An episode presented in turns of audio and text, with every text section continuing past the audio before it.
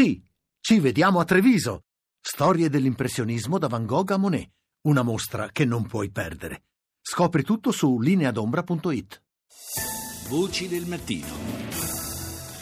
Apriamo una parentesi dedicata all'attualità internazionale perché ieri dopo eh, sette anni di trattative, di negoziati serrati, dopo uno stop eh, momentaneo dovuto all'opposizione di una regione del Belgio, la Vallonia, è stato firmato l'accordo di libero scambio tra Unione Europea e Canada eh, che va sotto il nome di CETA.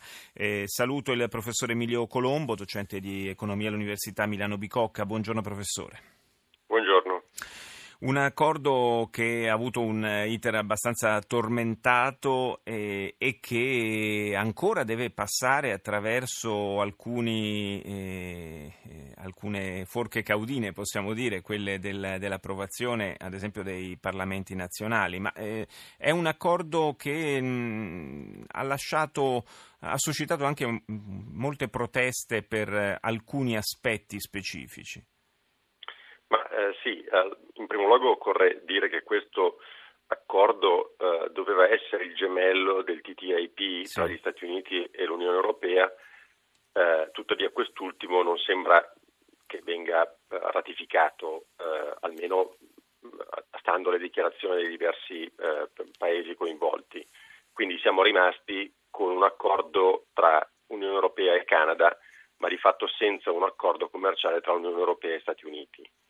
Um, da dire che questo accordo è un, un accordo con il quale i diversi paesi si, si impegnano ad abbattere le, le barriere doganali reciproche. Evidentemente un accordo di questo tipo avvantaggia il Canada più di quanto non faccia con l'Unione Europea, per il semplice motivo che il Canada eh, ottiene un miglior accesso ad un mercato di consumatori di 500 milioni di persone, che è il mercato europeo che è il più grosso del mondo, viceversa l'Unione Europea ottiene un accesso al mercato del Canada, che è di 35 milioni di persone, quindi evidentemente è un accordo che avvantaggia di più il Canada di quanto non faccia l'Unione Europea. Eh, l'aspetto probabilmente più controverso di tutto questo ehm, è costituito da queste, da queste ormai note eh, clausole che sono gli ISDS, che sta per Investor States Dispute, Settlement, sono di fatto degli arbitrati internazionali che eh, vengono utilizzati per risolvere le cause tra le imprese e lo Stato. Eh, per fare un esempio eh, così che la cosa sia comprensibile a tutti. Sì. Ehm, supponiamo che un governo, eh, ad esempio il governo canadese, ehm, consenta l'utilizzo del fracking, che è questa tecnica con la quale si frantuma la terra per estrarre il petrolio, eh, e questo attira investitori internazionali. Um, il governo poi cambia um, e il governo successivo invece vieta la tecnica del fracking. Evidentemente qua ci sono le imprese che hanno investito uh, per fare questo, uh, per, per, ottenere la, la possibilità di, di, estrarre petrolio eh, e si trovano poi evidentemente a non poter ritornare dall'investimento fatto.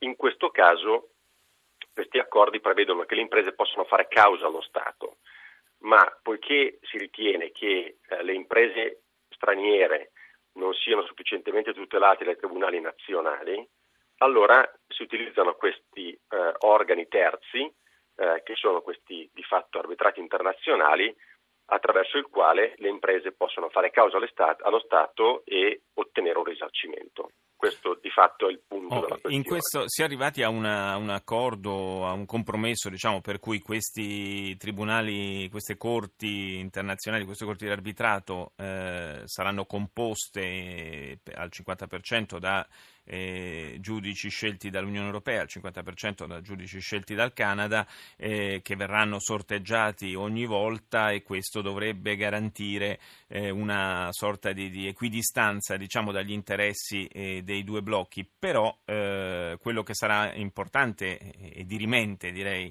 eh, valutare è quale sarà la giurisprudenza di questi eh, tribunali, perché se poi passerà a un certo punto l'idea che i paesi non, siano, non, si, non abbiano il diritto di, di, cambiare le proprie politiche se questo danneggia una, un'azienda, beh insomma, qualche dubbio eh, viene, no? Esattamente, questo è un, un po' il, il, il, problema di fondo, diciamo così. il problema non sta da un certo punto di vista nei tribunali interna- negli arbitrati internazionali in sé, perché sono, sono, aspetti che possono da un certo punto di vista anche risolvere la questione del, eh, del, de, delle dispute tra gli stati e le imprese. Eh, pensate a quanto è lunga eh, la giustizia italiana e quanto, questa, eh, e quanto questo problema possa ehm, ehm si possa incidere insomma, interesse certo. da parte del, del, delle imprese ad investire in Italia. Quindi questo in, in, alcuni casi potrebbe addirittura migliorare la situazione, ma il problema sta, sta a monte, ovvero eh, qui stiamo parlando di un accordo commerciale tra due, eh, tra due paesi, dice, chiamando l'Unione Europea come un paese unico dal punto di vista commerciale, in cui già le tariffe per la maggior parte dei beni sono molto basse. Eh, quindi quello che rimane ancora da abbattere sono i costi di transazione che sono legati regolame- alle diverse regolamentazioni. Il fatto è che queste regolamentazioni esistono perché i, prof- i, i paesi hanno preferenze che sono genuinamente diverse rispetto mm. ad alcuni ambiti. Cioè c'è un motivo per cui l'Unione Europea non vuole ehm, introdurre in commercio prodotti OGM. Facciamo un esempio. Certo. E quindi abbiamo posto delle regole che impediscono questo tipo di, ehm. Eh, questo è solo un esempio del fatto che le regole ci sono e questi, questi, queste diverse regolamentazioni ci sono perché i, i, paesi hanno preferenze diverse su diversi ambiti economici. Ora, se noi andiamo a ridurre o a eliminare le differenze tra queste diverse regole, di fatto stiamo dicendo che i paesi non possono più avere preferenze diverse, quindi legiferare in maniera diversa sugli ambiti di, su ambiti specifici. E questo, sì, eh, e questo è, è, inevitabile che susciti anche un pizzico di, di, perplessità e di inquietudine. Io ringrazio il professor Emilio Colombo, grazie di essere stato con noi stamani.